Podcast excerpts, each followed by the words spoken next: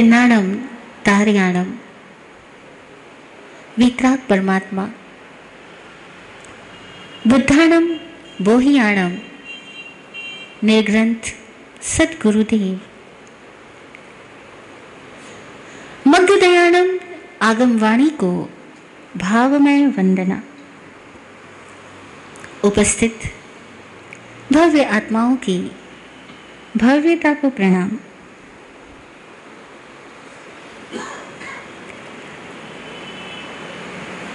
भागी है। हम सब लोग। कि जिन्हें सदगुरु का सानिध्य आगम वाणी को सुनने का अवसर और अपने आप को समझने की योग्यता।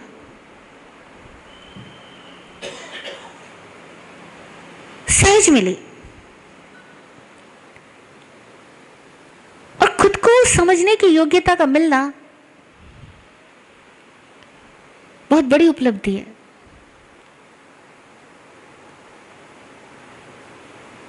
लेकिन इस योग्यता का कहीं ना कहीं भरपूर दुरुपयोग भी हमने किया है। भरपूर दुरुपयोग किया। क्योंकि जिस योग्यता से हम अपने आप को समझ सकते हैं, अपने आप को प्रकाशित कर सकते हैं, अपने आप को सहज बना सकते हैं, उसी योग्यता से हमने हमेशा खुद को समझने की बजाय दूसरों को समझने की चेष्टा में अपनी सारी योग्यता को जोंक दिया। दूसरों को जानने की चेष्टा में दूसरों की तह तक जाने की कोशिश में हम लोगों की बुद्धि सदा पर अध्याय में ही उलझती रही, स्व अध्याय नहीं कर पाई।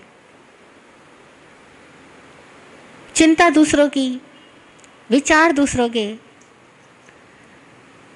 डिस्कशन दूसरों के टॉपिक्स पे, आँख कान नाक सब लगे हैं तो किसी अन्य को पढ़ने, सुनने, समझने में, स्वयं के लिए नहीं। और जब इस योग्यता की दिशा भटक गई। तब हम सारे ही लोग अस्वस्थ हो गए। हम सब बीमार है और हम सबकी बीमारी का एक बहुत बड़ा कारण है कि सारी क्षमताओं का पर अध्याय में लग जाना, स्वाध्याय से हट जाना। पर विश्लेषण में उलझ जाना आत्मविश्लेषण से चूक जाना। पर को तोलने मापने में बुद्धि का लगातार प्रयोगित होते रहना। अपने आप को जानने से सदा बचते रहना। हम लोग बचते रहते खुद को जानने से।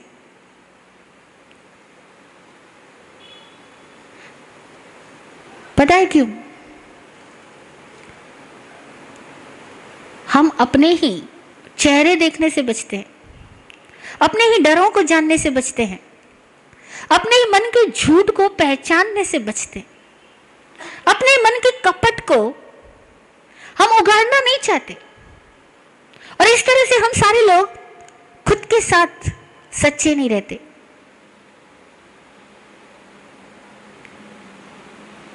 बचपन से हम सबको सिखाया गया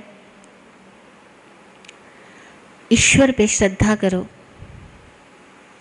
सिखाया गया ना? भगवान पे आस्था रखो। सबको सिखाया गया। चाहे आप किसी जाति, धर्म, कुल, गोत्र के क्यों ना हो, चाहे आपके संस्कारों में किसी भी तरह के भगवान का नाम क्यों ना पिलाया गया हो, दिलाया गया हो, गुट्टी में ही क्यों ना पिला दिया गया हो, किसी को सिखाया गया राम, किसी को सिखाया गया श्री कृष्ण किसी को सिखाया गया? महावीर।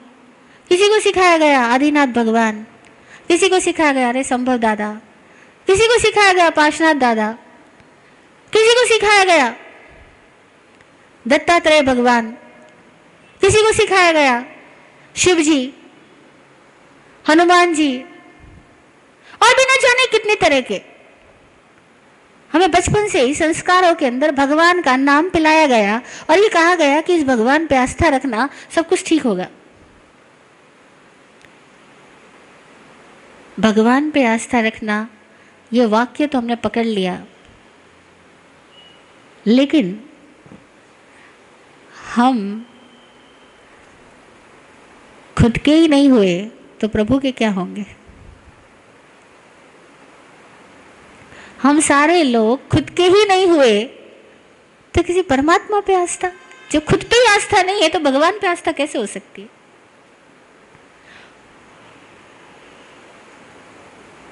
जो खुद में ही नहीं है, वो किसी और के लिए हो कैसे सकती है?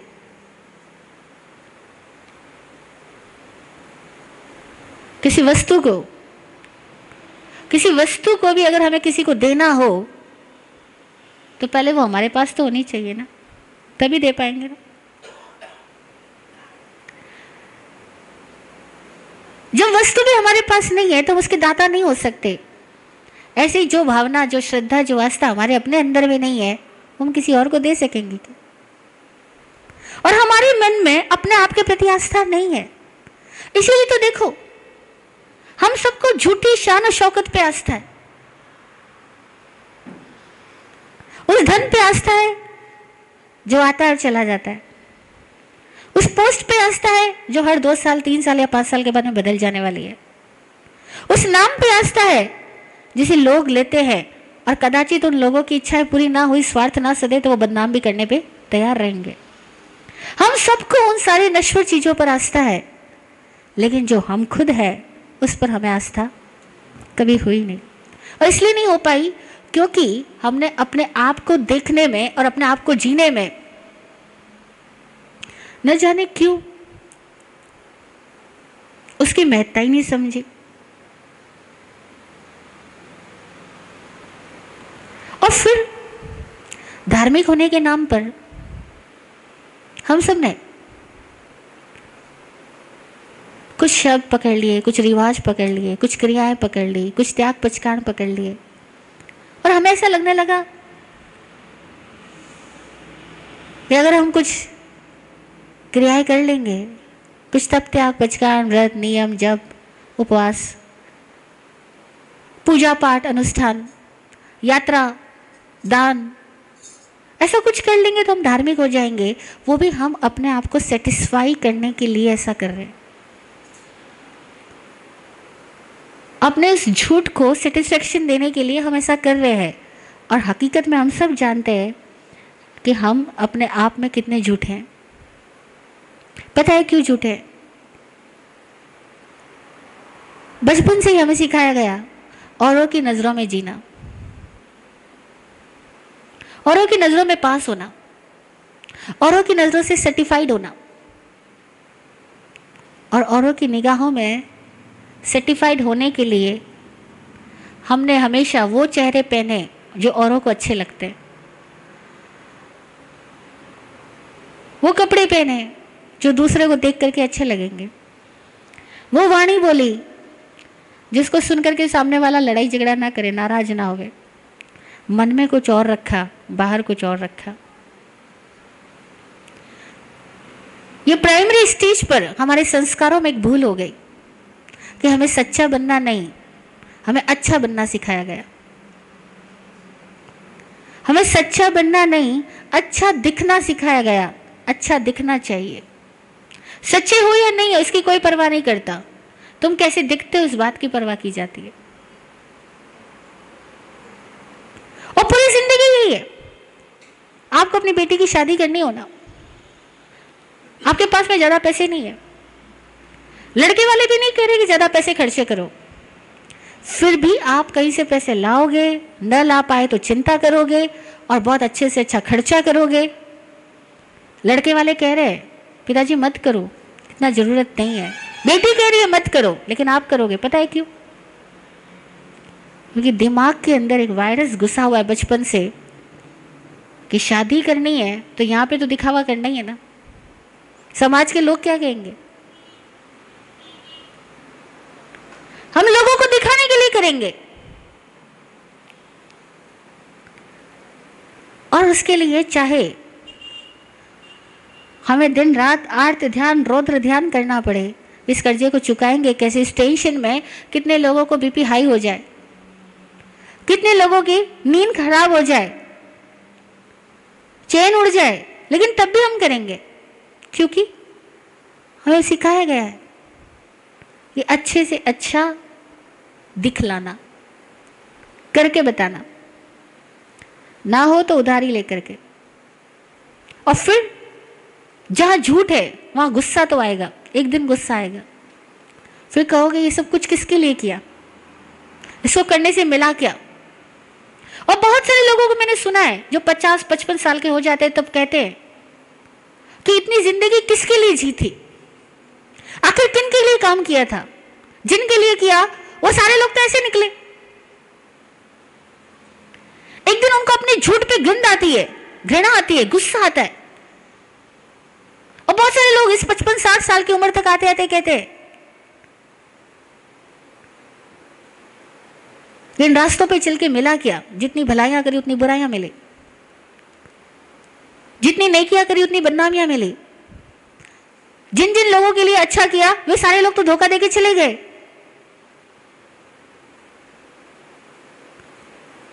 हम इनके लिए जिए मरे इनके लिए इतना सब कुछ किया, हुआ क्या हमको?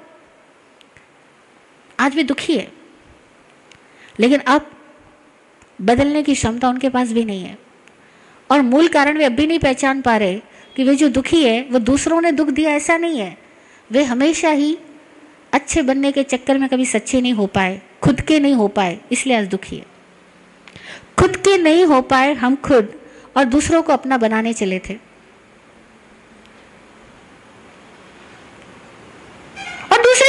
कहानी है। हर दूसरे व्यक्ति की भी यही कहानी है कि वो भी खुद का खुद नहीं हो पाया और दूसरे को अपना बनाने चला था। और जब तक हम खुद के ही नहीं हुए, किसी और को हम कैसे बना सकते थे अपना? और किसी और के कैसे हम बन सकते थे अपने?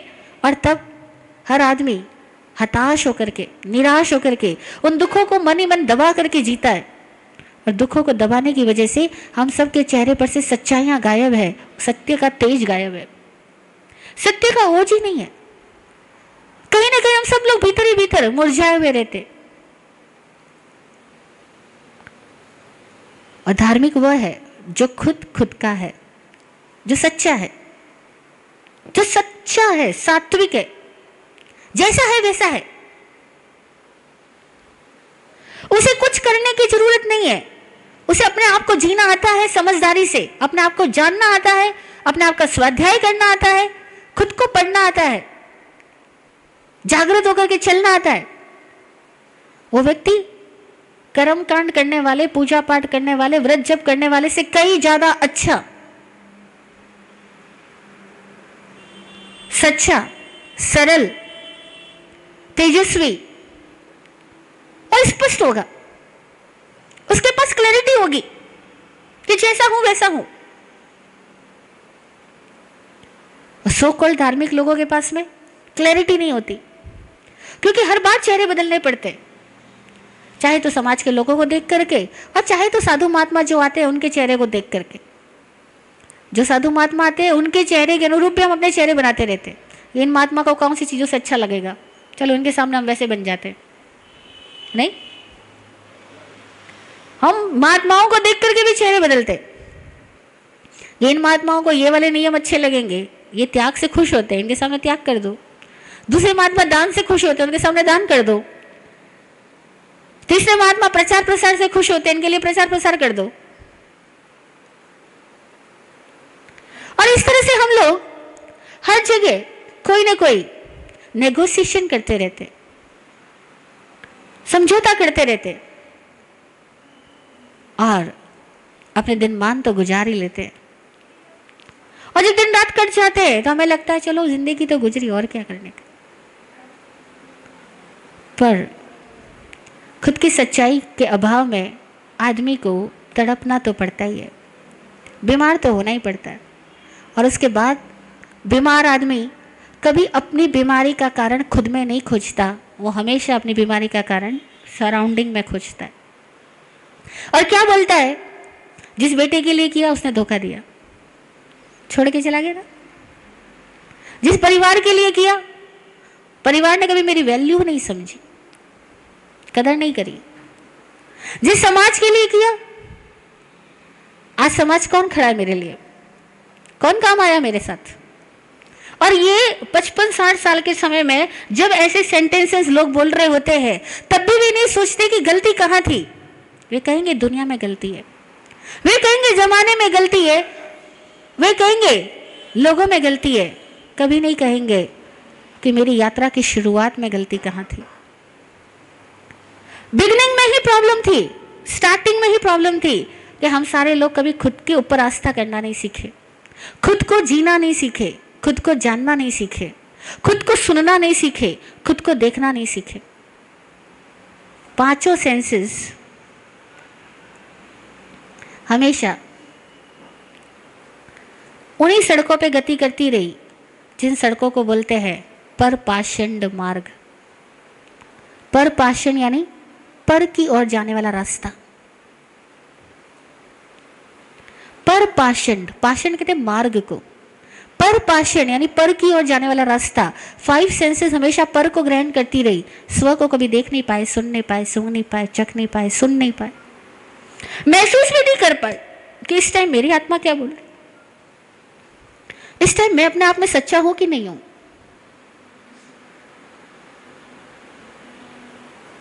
बहुत बचपन में। न जाने कितनों के साथ ऐसी घटनाएँ घटी होगी। कि बच्चे को भूख लगी है, घर में मेहमान आए हुए हैं। उसने माँ को बोल दिया, माँ, खाना? तो माँ बोलेगी, अभी ठहर जा, अभी ठहर जा, अभी मैं बिज़ी हूँ, अभी भूख भी लगी है तो चल टीवी देख ले थोड़ी देर। चल कहीं और खिलौने खेल ले चल कहीं और मन बहला ले। और जब बच्चे को भूख नहीं लगी और माँ को खाना खिलाना है तो माँ ने कहा, खाना है और अभी खाना है, चाहे भूख लगी हो या नहीं लगी हो. जब बच्चे को नहीं सोना है और माँ को सुलाना है तो ज़बरदस्ती सुला देना है। जब बच्चे को सोना है और माँ को कहीं जाना है तो उसको नहीं सुलाना है। और ऐसा शुरुआत से चालू है कि तुम्हें हमारे अनुरूप चलना है।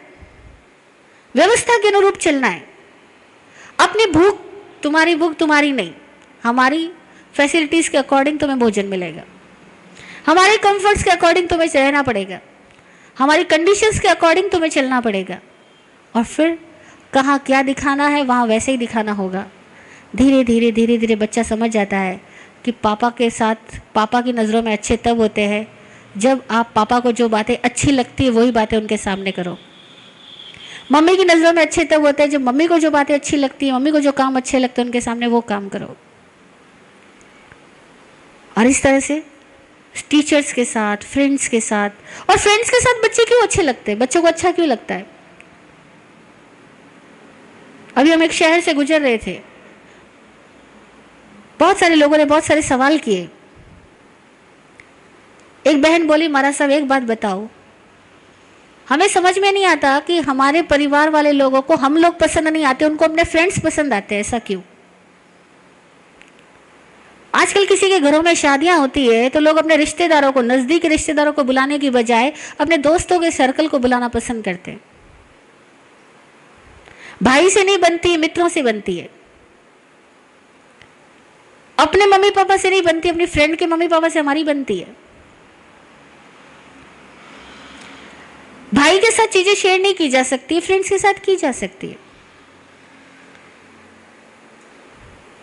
वो बहन बोली, मारा साहब, ऐसा क्यों हो रहा है? ये ट्रेंड क्यों चल रहा है? हमने कहा सो सिंपल फ्रेंड्स के साथ कंडीशंस नहीं है, मुखोटे कम है। मुखोटे कम है, नकाब कम है, औपचारिकताएँ कम है। वहाँ आप जैसे हो, वैसा कह सकते हो।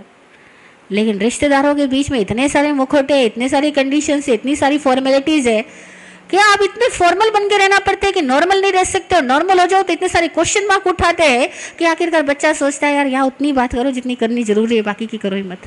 बाकी की करने के लिए अपने फ्रेंड्स काफ़ी है। और ये कारण है कि जिनके साथ हम रह रहे हैं, वहाँ विश्वास नहीं, खुद में विश्वास नहीं। और तब ईश्वर पे विश्वास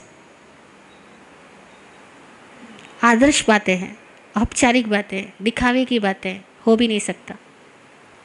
जिसको अपने आप में भरोसा नहीं, उसको ईश्वर में भरोसा कैसे हो सकता है? जो खुद खुद का ही नहीं हुआ, वो किसी धर्म का, किसी गुरु का, किसी देव का कैसे हो सकता है?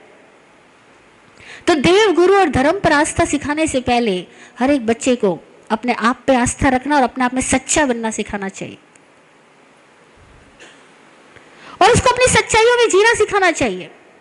और उसकी सच्चाइयों की वजह से अगर उसको कष्ट मिलता हो तो उसको उन कष्टों में से भी गुजरना सिखाना चाहिए।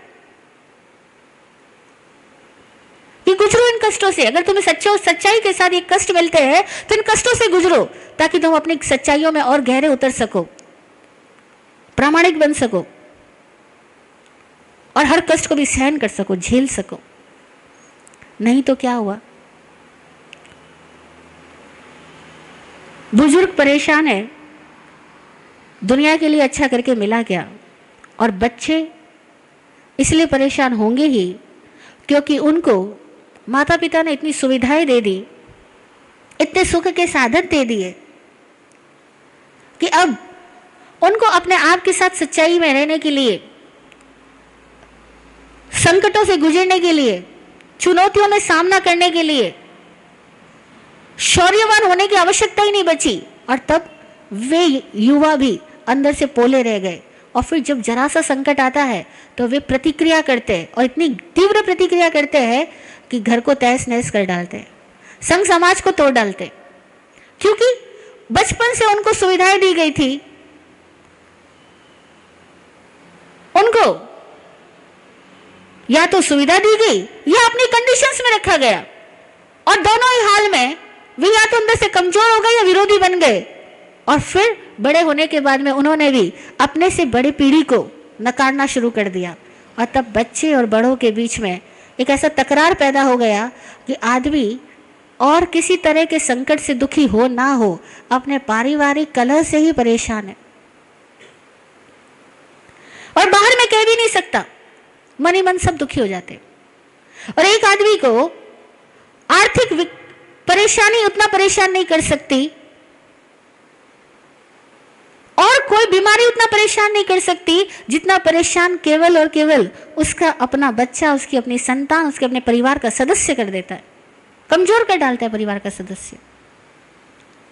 अंदर से खोखला होता है आदमी, बाहर से मुस्कुराता है आदमी। ये सिचुएशंस क्यों आ रही है? मूल में कारण खोजना कि हम लोगों को स्टार्टिंग से ही झूठा बनने में, शाबाशी दी गई और सच्चा बनने में हतोत्साहित किया गया। और अभी भी स्थिति है कि हम लोग फिर दूसरे में कारण खोजेंगे, खुद में नहीं खोज पाएँगे कि वाकई में अभी भी सच्चा हुआ या नहीं हुआ। विरोधी होना आसान है, नकारात्मक होना आसान है, किसी और की गलती ढूंढ के निकालना बहुत आसान है, किसी पे ब्लेम कर देना बहुत आसान है, लेकिन खुद में खोजना कि मैं वाकई सच्चा हूँ या नहीं खुद के साथ में, उस ट्रैक का हमें कोई नॉलेज नहीं है। और तब क्या होता है? लोग सवाल करते हैं। इतने धार्मिक कहलाने वाले लोगों के घरों में इतनी परेशानी क्यों? इतने तप त्याग करने वाला आदमी बीमार क्यों? इतना भक्ति पूजा पाठ अनुष्ठान करने वाले व्यक्ति के चित्त में अशांति क्यों? These all these all are very common question her society में पूछे जाते हैं। गाँव गाँव नगर नगर सेम क्वेश्चन है। अगर वो इतनी तपस्या करता था तो बीमार क्यों हुआ? इतना धार्मिक था तो इसी मौत क्यों मरा? उसके घर में इतनी परेशानी क्यों आई? कोई अकाल मौत क्यों हुई? उसके चित्त में शांति क्यों नहीं? जब वो इतना पूजा पाठ करता है, जब वो इतना सामायिक करता है तो भी चित्त में शांति क्यों नहीं? और कई बुज़ुर्ग स्वीकार करते कि हमारा साहब सब कुछ करते हैं हम, लेकिन हमारे चित्त में शांति नहीं है, समाधि लगती नहीं कैसे लगेगी? क्योंकि हम करने को तो करते हैं, लेकिन खुद के साथ जीने के मामले में, करने के मामले में हो सकता है। बहुत रिलीजियसली लोग कुछ नियमों को फॉलो कर सकते हैं, लेकिन खुद के साथ जीने के मामले में हम अंदर में कितने सुलझे हुए हम अपने आप के हैं या नहीं है? अपने से सवाल करो। हम अपने साथ सच्चे हैं या नहीं है? हम अपने भीतर कितनी झूठ की लकीरें पैदा करते हैं? कितनी कपट की लकीरें पैदा करते हैं? कितनी छुपाव दुराव की लकीरें पैदा करते हाँ हो सकता है। हमें ऐसा लगता हो कि मैं झूठ बोल रहा हूँ, किसको पता लगेगा? पकड़ में थोड़ी आएगा। मैं कपट कर रहा हूँ, किसी को पता थोड़ी लगेगा। मैं बंद कमरे के अंदर कुछ काम कर रहा हूँ, किसी को दिखलाई थोड़ी पड़ेगा। हाँ हो सकता है। बाहर में कोई भी आदमी आपको देखे या ना देखे। लेकिन अपने आप के साथ बोला गया झूठ, अपने आप के अंदर किया गया कपट हमारे भीतर इतनी विकृतियाँ ला देगा कि उसके बाद में हमारा अपना पोटेंशियल हमारा अपना नेचुरल हमारा अपना नेचुरल जो पोटेंशियल है, जो योग्यता है, जो क्षमताएँ हैं, वो सब तहस नहस होने लग जाएगी। और इस तरह से हम खुद का बिगाड़ करते हैं। और सदियाँ बीत गई खुद का बिगाड़ करते हुए। लेकिन एक बहुत अच्छी बात जो गुरुजी ने हमें सिखाई, समझाई। कि नुकसान चाहे कितना भी कर दिया हो हमने अपना, लेकिन सुधरने की इच्छा अगर पूरी है तो एक क्षण लगता है सुधरने में। लोग गाना गा रहे, गाते हैं ना? अभी आपने भी गाया था, मैली चादर ओढ़ के तेरे द्वार, मैली चादर ओढ़ के द्वार कैसे द्वार तेरे में आऊँ? है ना? कितनी भी मैली चादर हो। एक महीने की मैली हो, दो महीने की मैली हो छः महीने की मैली हो। लेकिन कुछ ही मिनटों में धुल जाती है। कुछ ही मिनटों में धुल जाती है। हमने कितनी भी गलतियाँ कर ली, कितनी बुराइयाँ कर ली, कितने झूठ कपट कर लिए, कितनी चोरियाँ कर ली, कितने अपने आप के साथ हमने अविश्वास किया। स्वाध्याय नहीं करके पर अध्याय किया। लेकिन अगर हमें सुधरने का जज्बा उठ जाए तो अनंत अनंत जन्मों के कर्मों को हम इस छोटी सी ज़िंदगी में खत्म कर सकते हैं।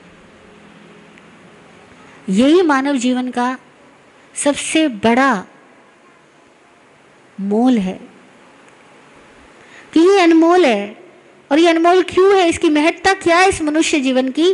कि हम अपने इससे पहले के जीवन में हमने जितने भी अशुभ कर्म किए हो उन उन सारे अशुभ कर्मों को हम इस जीवन के अंदर में, और सबसे छोटा उम्र मतलब बाकी सारे जीवनों में लंबी लंबी आयुष्य हो सकती है, लेकिन मनुष्य के पास में बहुत सीमित आयु है। कितनी उम्र है हमारी? सौ? ज़्यादा से ज़्यादा। हम इस छोटी सी ज़िंदगी में अपने अनंत अतीत के जन्मों के पाप कर्मों को क्षय कर सकते समाप्त कर सकते और उसके लिए जो समझ चाहिए, जो ईमानदारी चाहिए, जो योग्यता चाहिए, जो क्षमता चाहिए, वो सब हमारे पास है। अद्भुत बात यह है कि वो सारी क्षमताएँ हमारे पास है। हम सारे लोग केवल अपनी भाव शुद्धि करके, दृष्टि शुद्धि करके, वचन शुद्धि करके अपने ही सारे अशुभ संकल्पों से मुक्त हो सकते हैं। और अशुभ संकल्पों से मुक्त होने का संकल्प करने के साथ ही हमारी सारी यात्रा बदल जाएगी। गति, स्थिति सब कुछ बदल जाएगी। सारे अशुभ कर्म बदल जाएँगे। और कर्म विज्ञान को समझने में एक चीज़ ज़रूर समझना कि कैसा भी कर्म किया हो, उसको बदला जा सकता है।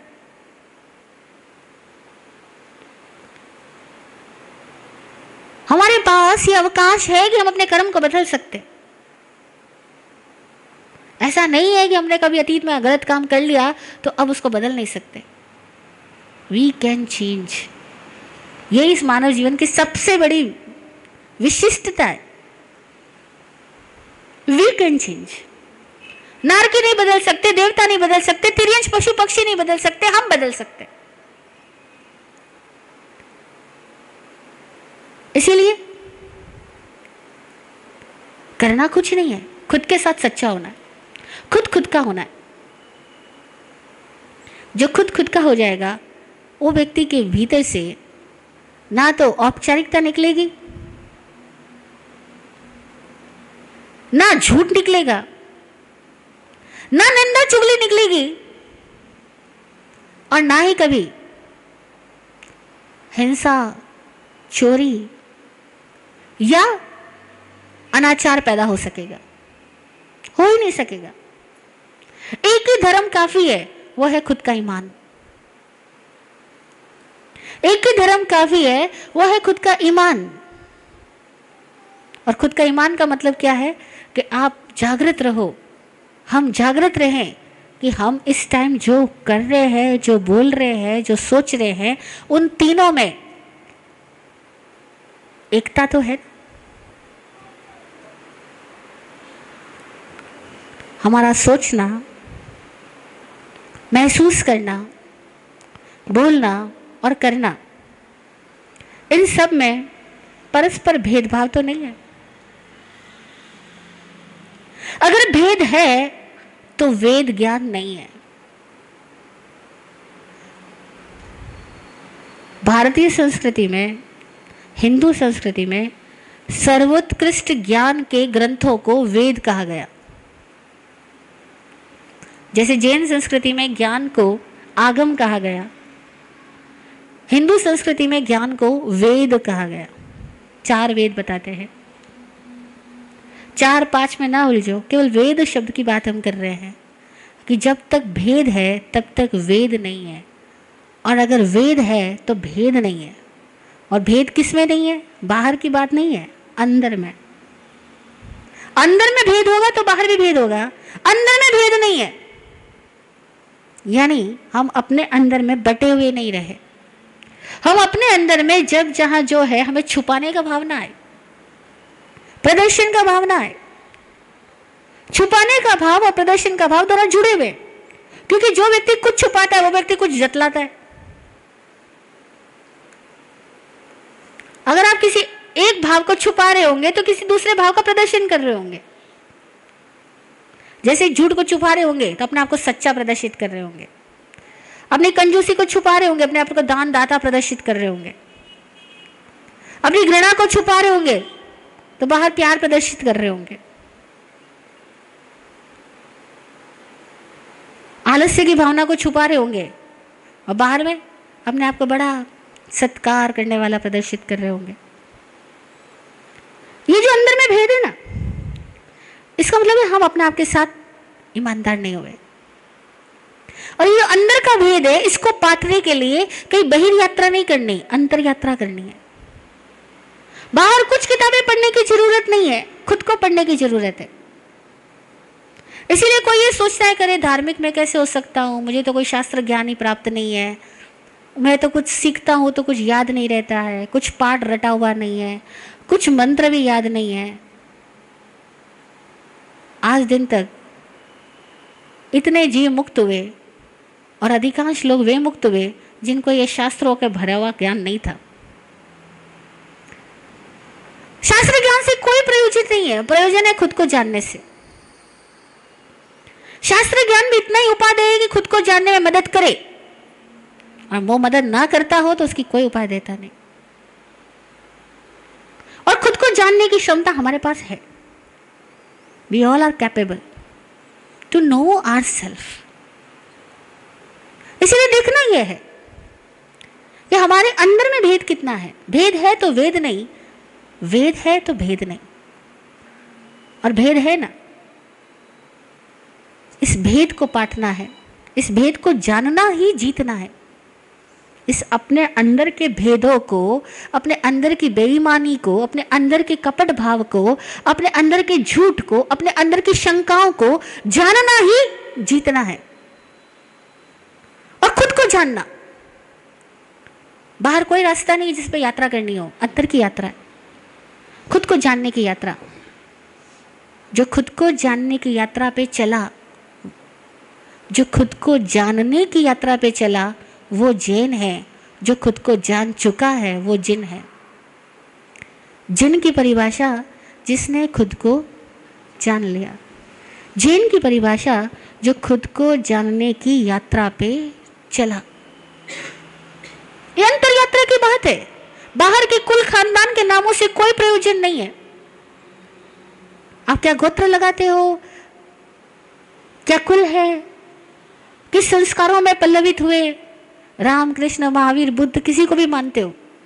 कोई फ़र्क नहीं पड़ता, क्योंकि ये सब ईश्वर के नाम जो अलग अलग रखे गए हैं, इन नामों से कोई प्रयोजन नहीं है। प्रयोजन इस बात से है कि हम खुद खुद के हुए कि नहीं हुए।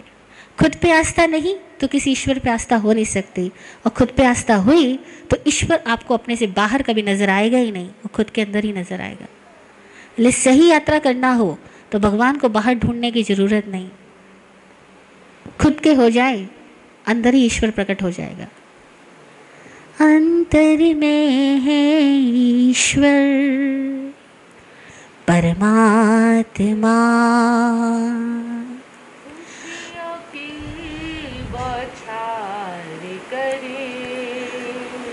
अंतर में है ईश्वर, परमात्मा।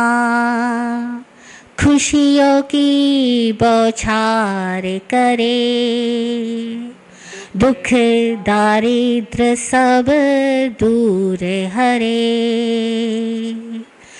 हर हर गंगे हरे हरे। हर हर गंगे, हरे हरे। हर हर गंगे, हरे हरे। अंतर में है ईश्वर, परमात्मा। खुशियों की बौछार करे। दुख, दारिद्र सब दूर करे।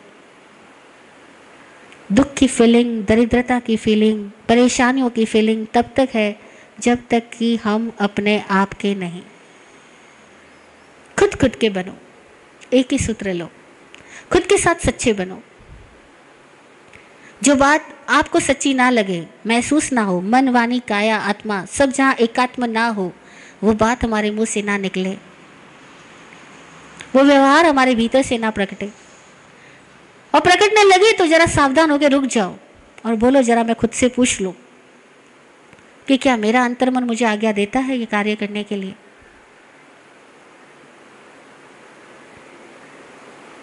खुद खुद से पूछ लो।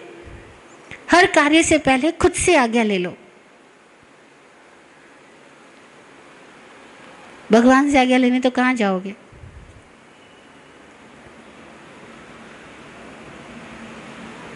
कई लोगों को ऐसे सिखाया गया। भगवान महावीर की आज्ञा में रहे, वो जैन। पर हकीकत है, भगवान महावीर ने तो किसी को कोई आज्ञा नहीं दी। उन्होंने कहा, अपनी आत्मा की आज्ञा में रहो तो तुम धार्मिक हो. है मामगम धम्मम, अपनी आत्मा की आज्ञा में रहो, धार्मिक हो.